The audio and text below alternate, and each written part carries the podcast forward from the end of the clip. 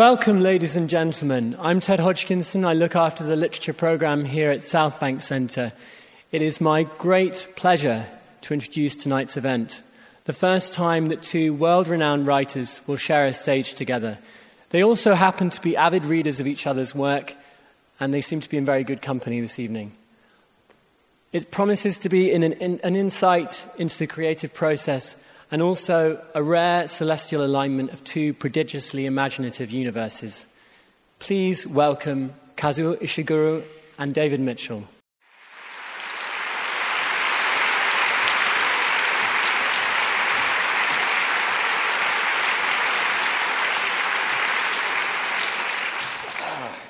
Just so the evening has some sort of a structure, we've zoned it off uh, into subject areas that we think each other's work is rich in. The um, one we're about to enter is ghosts. Were you actually afraid of ghosts when you were young?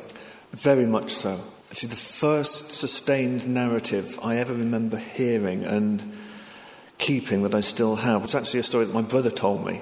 I was four, so he must have been seven, and it was a story about a boy called Dave who. Uh, wanted some extra pocket money. So he went to the graveyard, dug out his grandfather's liver, and sold it to the butcher for a pound. Uh, it's a true story that this is the story that John told me. That night he, he was asleep, the parents were asleep. He heard a sound downstairs and he heard the door being opened. He just heard his grandfather's voice saying, Dave, I'm in the hallway. And then the tenth step, Dave, I'm on the 10th step. And Dave kind of probably lost bladder control, shall we say, in my brother's rendition. And, and so it's Dave, I'm on the ninth, eighth, seventh, second, first step. I probably did a big jump in the middle. Entered my bedroom because we can stop pretending that this is a third person. It was me. Uh, it tells you a lot about my brother, actually, who's, who's a lovely chap and he's here. But and then it was Dave. I want my liver. And Dave's mum drew the curtains open morning, saw him, and screamed because there he was lying in bed with what kind of story? I was four, uh, and my liver had been clawed out, and instead put in the hole were the twirly whirlies and the blackjack and fruit salad chews that I'd spent the pound on. So most kids get a nice fairy story or, something from the old Ladybird series, don't they? But, but, but I had that, and, and it's haunted me ever since, no pun intended. Well, I have to um, say about that you. story, I mean, it's, a lot of it's horror, isn't it? The thing that, you know, like any other person, I, you know, I've been scared all through my life of the idea of some some kind of horrible, kind of gory thing like that happening. Mm, mm. But it's a different quality of fear altogether about the supernatural when you were talking about the voice going, Dave, Dave, that to me was a different kind of eerie experience. I've always been much more scared of that. You know, the, the idea of seeing a ghost. That has frightened me. It's, it's a different kind of fear. You told me once that the first story you ever wrote, piece of fiction you ever wrote, was a ghost story. And, and me too. The first four things I ever published in my career short stories. They were all ghost stories. Can you feel this distinction between the fear of oh, the supernatural yeah. as yeah. opposed to the having your liver ripped out or um, yeah, I know which I'm really more afraid of. I think once it declares itself, once it becomes a monster, once it becomes something that is potentially defeatable, once it loses that ectoplasmic, liminal, neither here nor there, once it loses that quality, something more rational kicks in, even if it's an impossible monster. A ghost story has to sort of do this high wire act. For me, there is something about the energy that comes from a ghost story. There is something about that, that force uh, that comes from just combining a bunch of words together. You can produce this really strange reaction in people. Long after I stopped having a supernatural element in my, in my fiction, I still try to aspire to that kind of effect. You know, I want people to be haunted by whatever it is. While we're at, talking about childhood influences, I mean, uh, did you used to play imaginary games?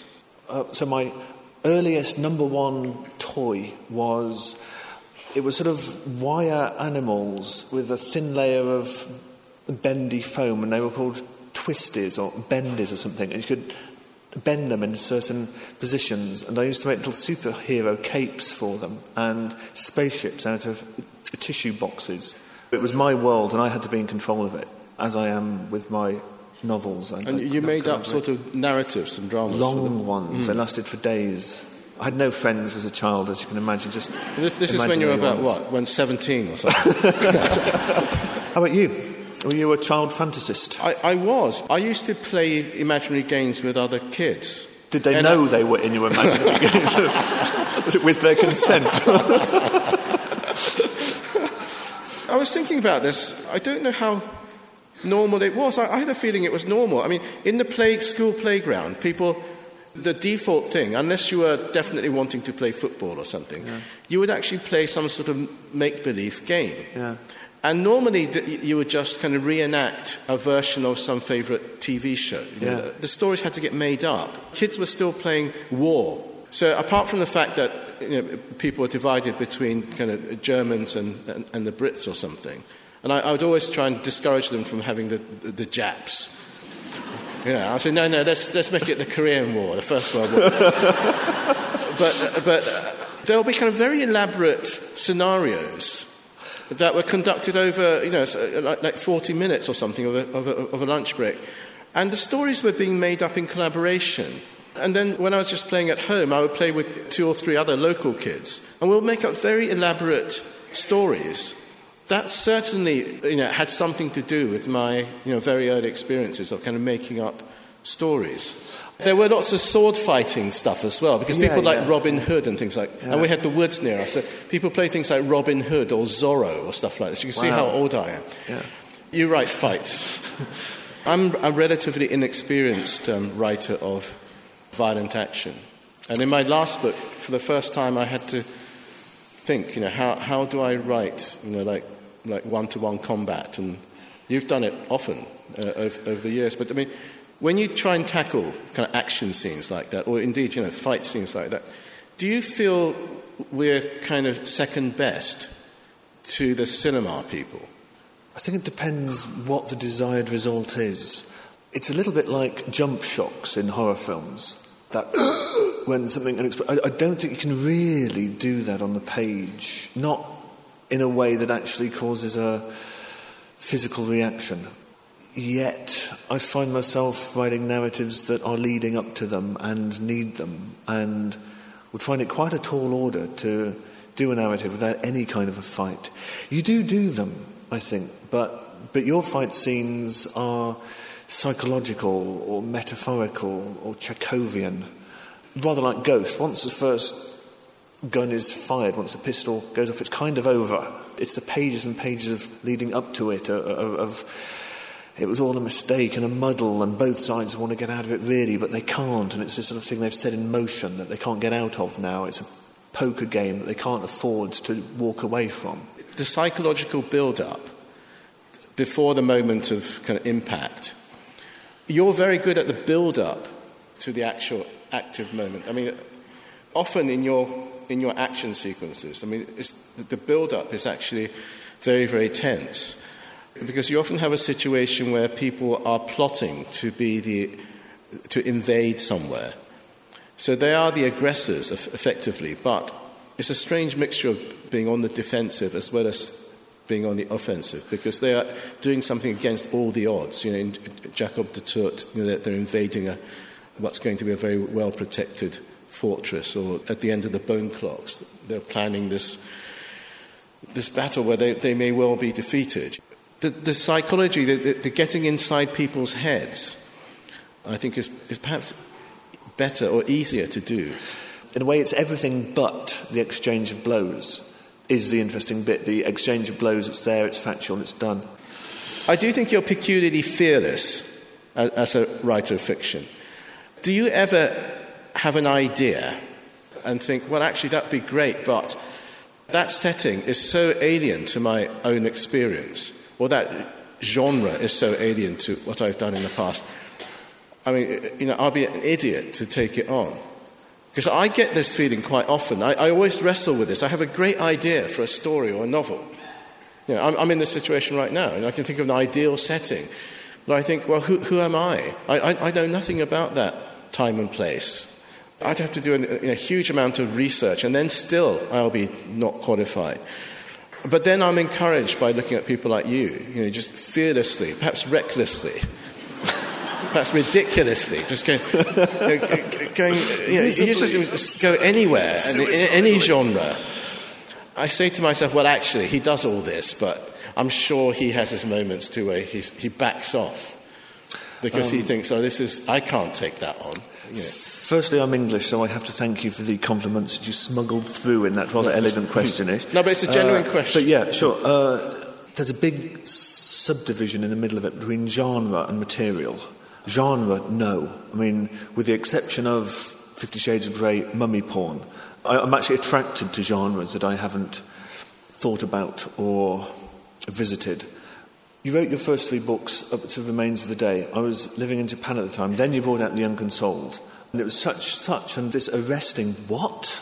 You, you do Chekhovian short novels. Then you have this utterly atypical to what had gone before book, this sort of glorious, long anxiety dream, Germanic modernist mammoth.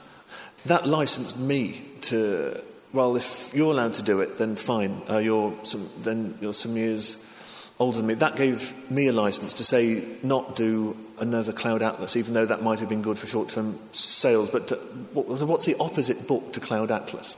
I feel that The Unconsoled is the opposite book to The Remains of the Day and had read about how I was Mr. Ventriloquist, multi narrative, postmodern guy. No, like, what's the opposite? This sort of short, quiet, one narrator, very English book set that took place in one small, tiny world, and that was the point. Kind of kid. But then you did that again when we were orphans, a, a, a detective story that, that you broke, climbed out of, and did something else with. And then you brought out a novel which people in the more respectable end of the press were too polite to use the word, but it was science fiction. And then you've done it again, most recently with The Buried Giant. This omnivoracity, this desire to put a lot of clear blue water between your novels in terms of genre, that's that's the genre stuff. Mm. The material, mm. uh, uh, I do feel more inhibitions. Um, and you can always do it, but you have to do it sideways. You need a certain arrogance and hubris that I feel that you lose as you age and maybe learn more about technique. If I tried to write a novel wholly narrated by an American, I now know I would be a microtone out. And that microtone is worse than being eight notes out, being a whole octave out. So you do it sideways. You do a Brit who's lived in America for a long time. You do a Canadian there's always a way around it. So in the past, you have written from you have written American voices. When I was younger, uh, I wouldn't. The last section of Ghostwritten is, is, is American. Yep. Yeah, it, uh, it was, and I thought all you needed to do was soak up enough films and to make a list mm. of, of out the window instead of out of the window. You know, there's, mm. there's, there's, there's, sort of. But I've never heard anyone complain American that, that, that, that you know, it didn't sound American. But, but it's that fearlessness. Do, do, you think you've lost some of that? I kind of battle with this. There's a, there's a part of me that's, that says, I have to go for it. You know, I, I can see this novel, or whatever it is, waiting to be written. I should have a go. Know, if it requires this particular setting, I should have a go. Mm-hmm. I'll do whatever it takes to try and make it work. And it, it, may not be authentic, but you know, I should try and find the courage. And mm. you see, I have this list of ideas I, have been keeping a little notebook since 1981. You know, if I have anything that I think is a halfway decent idea, uh, by idea I mean literally about two or three lines. And it could be an idea for a setting, mm. it could be an idea like a, a, concept, or you know, I write it down, and um, and there are some that I come back to again and again, and but I, I just think I can't. I'm just not qualified. I don't quite dare. I don't come from that place. I just don't have the first hand experience. Um, but then, I, as I say, I, I, I, read very convincing work by other people. And then I know that, that you know, they, they were initially you know, as unqualified as I was. And so then I, then I think, well, maybe I shouldn't back off. for instance, my last novel, The Buried Giant, in some ways, I would have liked to have set it in a real place in contemporary history, like Bosnia during the Bosnian Wars. You know, I felt I, am going to back off this because who am I to write about this crisis when so many people who are who lived through it are, are around, and um, and I'm just using, perhaps abusing contemporary history for my own ends there. I wouldn't call that a, a cop out. I would call it very, very sideways. Mm. They will see it, and it's okay as long as you really, really, really know your stuff, but you'd better really, really, really know your stuff, mm. uh, especially when it intersects with real tragedy. And really? you're making yourself very fair game and painting kind of hit me all over yourself uh, mm. if you don't really know your stuff. So, um, based in your personal lives, how would your ghost look like right now if you had to describe them? If we were haunted by a ghost, what would the ghost look like? That's yes. a sneaky way of asking something really personal about a, an ancient girlfriend, isn't it? Um, but myself, aged 80. That, that's not very scary. If, you just think, oh, that's me. Would you? I mean, it scared the crap out of me if I saw kind of my old me just walking up, just like walking up those steps behind you, going. Yeah, I guess that, that's a, a slightly disconcerting. But I mean, as I say, it doesn't. For me, it doesn't raise that very peculiar fear I was talking about. I do find ghosts of children quite scary. I, Whose I, children? Which well, children? Just any child. You know, I, I, as, as I explained to you, I, don't, before, I mean, I don't really care. You know what it's just the fact of their, you know, they're encroaching into your consciousness that I find really, really unsettling. And maybe because of the way I was brought up, you know, these kind of um, almost beautiful women ghosts, but they're not quite beautiful, they're very, very scary. My ghost will be like that. That just sounds like a goth disco in Worcestershire in the 1980s. Worcestershire, we never got to Worcestershire. Why is Worcestershire in all of your books? It's one of these kind of strange habits I have that when I. There are a number of things I just find almost inadvertently creeping into everything I write. And Worcestershire uh, is one of them. When I need an English county of a certain sort, I, I write down Worcestershire. You've got quite a number of these ticks, I've noticed them, but we should, okay, we should take a question. I'd like to ask you both about um, how you conceive and structure the endings of your novels, because it seems that to me that both of you are very, very strong on endings in completely different ways. David's novels seem to me to be so well structured and thought out that I kind of Thank imagine you. that you conceive them years in advance altogether, you know. Um, and um, Kazuo's endings seem to me to be still beautiful, but much more organic, as if they kind of emerge from um, the writing of the novel. Um, and I just wondered, that might be completely wrong, how, how you think of them as, as you work. I always have my ending before I start. Really? Yeah. Oh, That's the one thing I, yeah. I, I, absolutely know. I don't know all the actual details, but I know absolutely the emotion I want to land on. And I can't start a book until I do that. Mine is actually much more organic, and it comes from the process of the writing.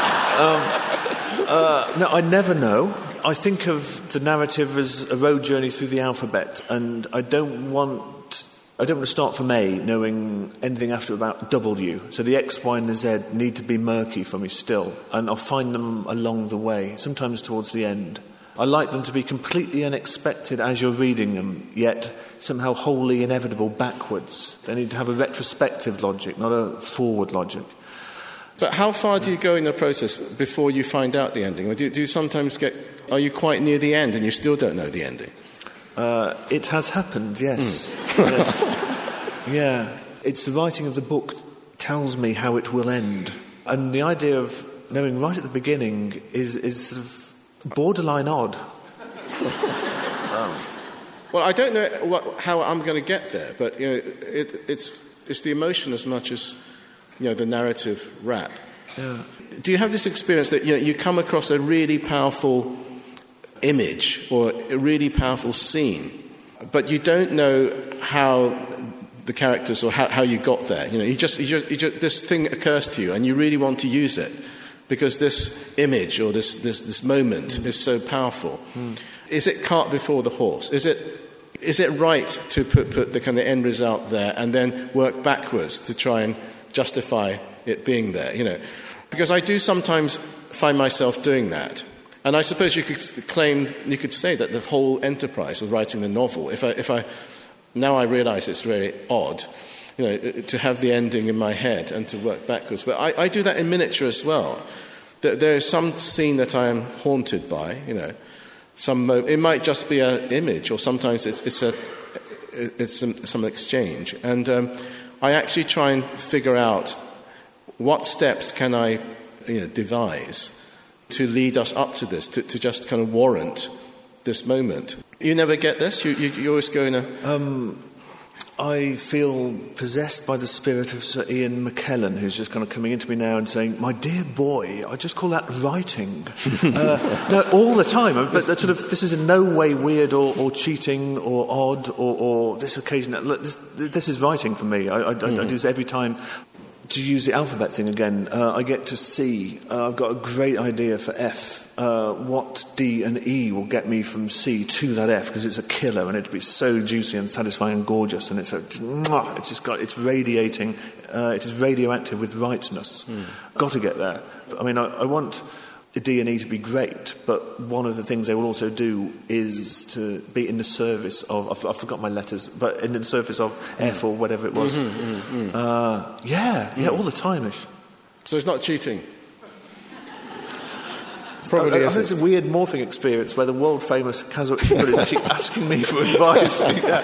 uh, uh, I think I am dreaming, but um, no, not cheating at all. It's writing. I think we should ask that. And, and somebody so else the, has got the uh, yeah, the, uh, the other person with the mic. Hello. Hi. Can you wave? Yeah, I hope this is not too personal, but I was just wondering, like, let's say if you guys have an idea that you want to write about in a novel, and you get into like the groove of writing. Um, is there anything that you both would do as part of your creative routine, or what would you do to take a break to like refresh your mind from writing? Thank you. You're welcome. Uh, really quick answer. I go for a walk. Really, I just go for a walk. Uh, it always works. Um, something about the dun dun dun dun, the left right, the left right. It leaves stuff behind. It's a place to think. The only thing I do, I've got this really bad habit. I actually, I, I do dialogue aloud. So I've got this reputation in this small little Irish village where I live as the village idiot because I'm kind of walking around having. No, I do do it. It's awful. Uh, my wife's used to it, but uh, so that's it. I go for a walk. Ish. And you don't think about your writing when you're walking? Uh, I do, but I think about it in new ways, and mm. it unlocks stuff, and just a walk in the country. Um, I find I find escaping into music is quite good because it, you know it's a non-verbal it's a non-verbal world. Um, so I, I, I, do find that that recharges things because I find if I sit down and you know watch a movie or something, I'm, I'm still thinking like a writer. I'm thinking, oh, you know, that, that's mm. a bit, mm. you know, that, that narrative thing doesn't work, or, you know, oh, that's bound to be a false, false enemy situation. That's not really an enemy. That's going to turn out to be a big friend. I, am kind of trying to uh, uh, do that all the time, so it's not a rest at all. So, um, but I find if I can escape into, um, into music, you know, it, I'm absorbed enough in that non-verbal world. I mean, you're a big music person, but you don't use it to to um, recharge your batteries? I use it to when get writing? going when mm. I start a writing session. Mm. I, I, I, kind of want something on, something in a lang- something either instrumental or in a language I have no knowledge of. Mm. Uh, I find Brian Eno brilliant writing music. It, it, it sort of, especially his ambient stuff. It's, it's sort of interesting enough to sort of propel you, but not not so hook laden that it pulls you out. But you mean you've got it on while yeah, you're actually yeah, writing? Yeah, oh, really? Yeah. Don't you? No, no, no, never, no, no. never. Nothing no, no. ever. No, no. But I, I, am a musician. You have to. Uh, no, I'm a very true. bad musician. But I, I mean, uh, so he I, says. No, no. I, am a bad. I'm, but because I, was taught music from a very early age, it, it is quite distracting. You know, I, can't just have it on in the background. I start thinking in this other language, but it's like someone speaking, so I can't even if it's instrumental. Right, you know, right, yeah, right. So you're thinking about notes and sequences and chords. And yeah, I think I think oh, oh, look, you know, we're, we're in a Dorian mode there. I can't really have it just. Maybe it's my ignorance that facilitates the fact that. No, no, not I'm not, I'm not suggesting it is, but I'm surprised that you actually can work with anything actually going on like that. Oh yeah, always. What happens if there's lyrics? Is that, is that... Uh, it's never music with lyrics in. Okay. Mm. Um, unless it's a language I have no knowledge of. It's great folk Mongolian disc that I, I, I, have, quite often. But all the time? You've got music going on all the time? No, um, uh, after the album or the disc is over, hmm. if the writing's going well, then I forget to replenish it. But it's sort of like, it's like aural tea. I kind of, I need a teapot with... Hmm the tea of the day that kind of suits the day I'm on and the weather and environmental factors, etc., etc. You talked a lot about wanting to be very plausible in your writing and not choosing Bosnia for your setting in your last book. Do you think as you become a global name and your books become a global phenomenon, it makes it more, more difficult to be authentic and creative? I'm so glad that one's yours and not mine. it's kind of what I was asking you in a sly way before. You know, when I said, "Have you got?" When we were discussing this earlier, I was saying, "Are you as fearless as you were, you know, 15 years ago?" You know, I don't know if this feeling that a lot of people are going to read you, not not just numerically, but people from all kinds of cultures will look at you, and indeed, sometimes, you know, when, when we're just projecting into some culture that we think is exotic the people of that culture will actually look, look at it. This idea that you've got a wide audience can, can put the frighteners on, and I do try and resist that. Your second novel is narrated by a Japanese, young Japanese boy, and I thought at the time that was a very brave thing for, for an Englishman to do. Once again, it's another example of this fearlessness. And not only that, you just take on the Japanese vernacular. Would you have the courage to do the equivalent now? I mean, firstly, neatly deflected. Uh, secondly, well, well in um, answer is, is, is yes. I, have got yeah. more inhibited as I've got older, definitely, and and more, you know, com, inverted commas, famous. You know, I got, I've got more and more cowardly. Uh, what about you? Uh, the Buried Giant wasn't a cowardly. I mean, it wasn't a book written by. But, but in, the, in this respect, okay, let's one eye start. on what the New York Times was yeah, well, saying about it at all. However, but, yeah, yeah. sure. Um, yes, somewhat. With Number Nine Dream, I simply imagined I was my own translator, translating it into Japanese. What would this kid be saying if he was British and not Japanese? It seemed like a really neat, easy solution at the time. I follow the whole thing about, you know, Western people doing Japanese characters quite carefully for good, good reason. You know, uh, I don't think I've ever seen someone do that. You know, actually go right into the to use kind of English vernacular so freely to actually represent the Japanese language. You know, we, we, we understand that this is a Japanese language underneath this English, but it's, it's, it's not that kind of subtitles English that, say, I, I used in my early books. I mean, it's, full blown, kind of really characterized and very varied um, vernacular. People tend to, to use a much more kind of stately, formal kind of language, don't they? They do, especially for Japanese, mm. and, and there's times in Jacob de Zoet where I did do that. However, this may actually not come from culture or name or, or, or worries about how it would be seen or, or, how it could be translated. It might just be I'm a bit of a first person junkie, as generally you are. Worse, I'm a sort of first person present tense junkie, and you don't have subtitles when you are in your head. You don't have subtitles really in the present tense. It takes time to go away, have a think, and go, you can only have subtitles in the past tense. So just at the time, I was simply going on what instinctively felt, on what instinctively felt right. You can't not be aware that people will be translating this, and kind of it's not so much you change the language, but say if I have a joke, I wouldn't have a termite walked into a bar and said, "Where is the bartender?" Uh, I would have, because that's dependent on language. Uh, I instead would have a skeleton walks into a bar and says, "I'll have a pint and a mop, please." Because that, that works in any language. Uh, yeah, except okay, English, no, no, by the sound no, of it. No, absolutely. Um, uh, so I kind of think that much, but mm. but but, no, I see what other you mean, that, yeah. not, mm-hmm. we've gone some uh, mm-hmm. distance from the question here. But mm. um, no, no, no, no that, that, I find that really interesting because I had to face that whole question about you know what do you do when the readers are supposed to understand that behind the English that is being used, there is another language. You know, everybody is speaking in another language. How do you represent or hint at you know, a, a, second language behind the language that you're using? And, the, and the, as I say, I've never seen it um, done so um, uh, well recklessly, or, or, but I mean, but, but so successfully as you did. One of the things that's emerged, which I didn't expect to emerge from this com- conversation, is that in a small kind of way, fear and, and courage um, seem to be issues um, in writing. Sometimes you've got to be quite daring.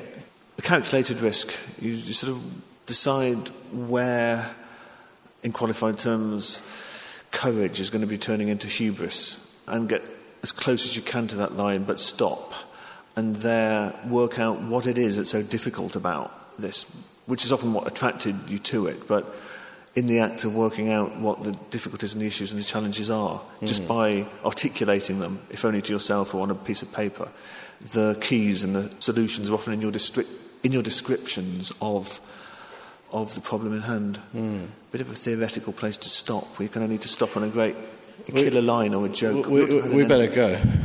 we're gonna we get, better go. That's uh, we're going to get we're going to get into trouble. So we should, we should say thank you to everybody and uh, indeed. Uh, thank you. Thank you very much. thank you very much indeed.